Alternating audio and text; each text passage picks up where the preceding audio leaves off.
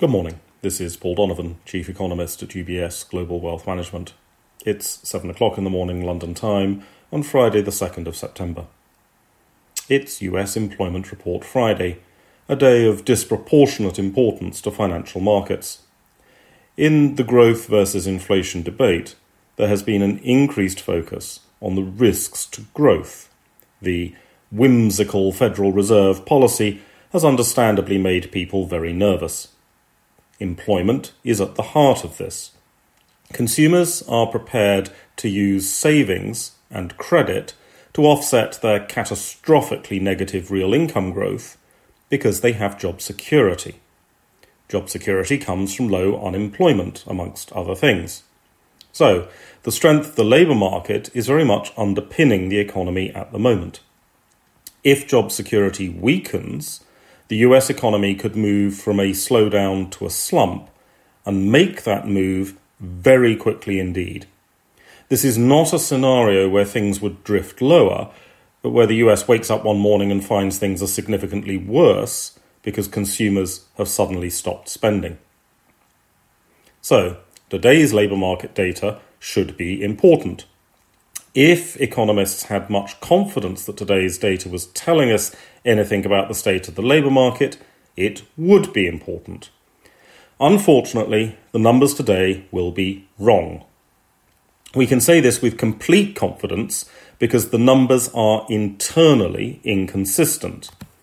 If you ask businesses about hiring, they say that they're creating lots of jobs, although in reality, the jobs were probably already created some time ago and vacant, and workers are simply returning to work to try and shore up their devastated household incomes.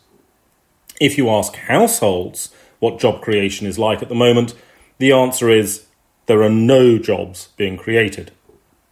The two parts of the employment report contradict each other massively. Of course, this underscores the problem of any survey-based evidence. Even official surveys are not accurately reported.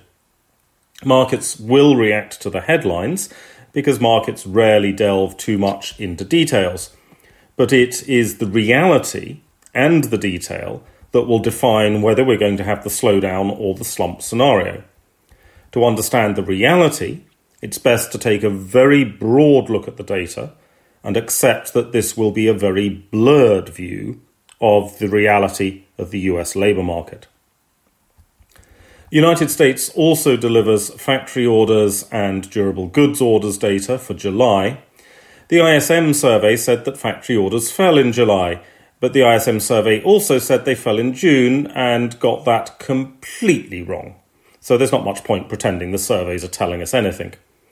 The expectation is for supply to continue to expand. Extremely strong inventory accumulation around the world is helping support factory output at the moment, even as consumer demand continues to slow. From the euro area, there are producer prices for July. These are, of course, going to be heavily influenced by gas and other energy prices, so the headline is going to be significantly distorted. The details are of some interest, given uh, in seeing what pricing power exists at a sector level. They'll also underscore that most areas of the euro area economy are continuing to raise wages far less than they are raising prices. Remember, producer price inflation is the price that most companies receive, not consumer price inflation. That's all for today. Have a good day. U B S Chief Investment Office's investment views are prepared and published by the Global Wealth Management business of U B S A G or its affiliate, U B S. This material has no regard to the specific investment objectives, financial situation, or particular needs of any specific recipient and is published for informational purposes only. As a firm providing wealth management services to clients globally, U B S A G and its subsidiaries offer both investment advisory services and brokerage services. Investment advisory services and brokerage services are separate and distinct, differ in material ways, and are governed by different laws and separate arrangements. In the U S A, U B S Financial Services Incorporated is a subsidiary of U B S A G and a member of FINRA S I P C. For information, please visit our website at ubs.com forward slash working with us. For a full legal disclaimer applicable to the independent investment views produced by U B S, please visit our website at ubs.com forward slash CIO dash disclaimer.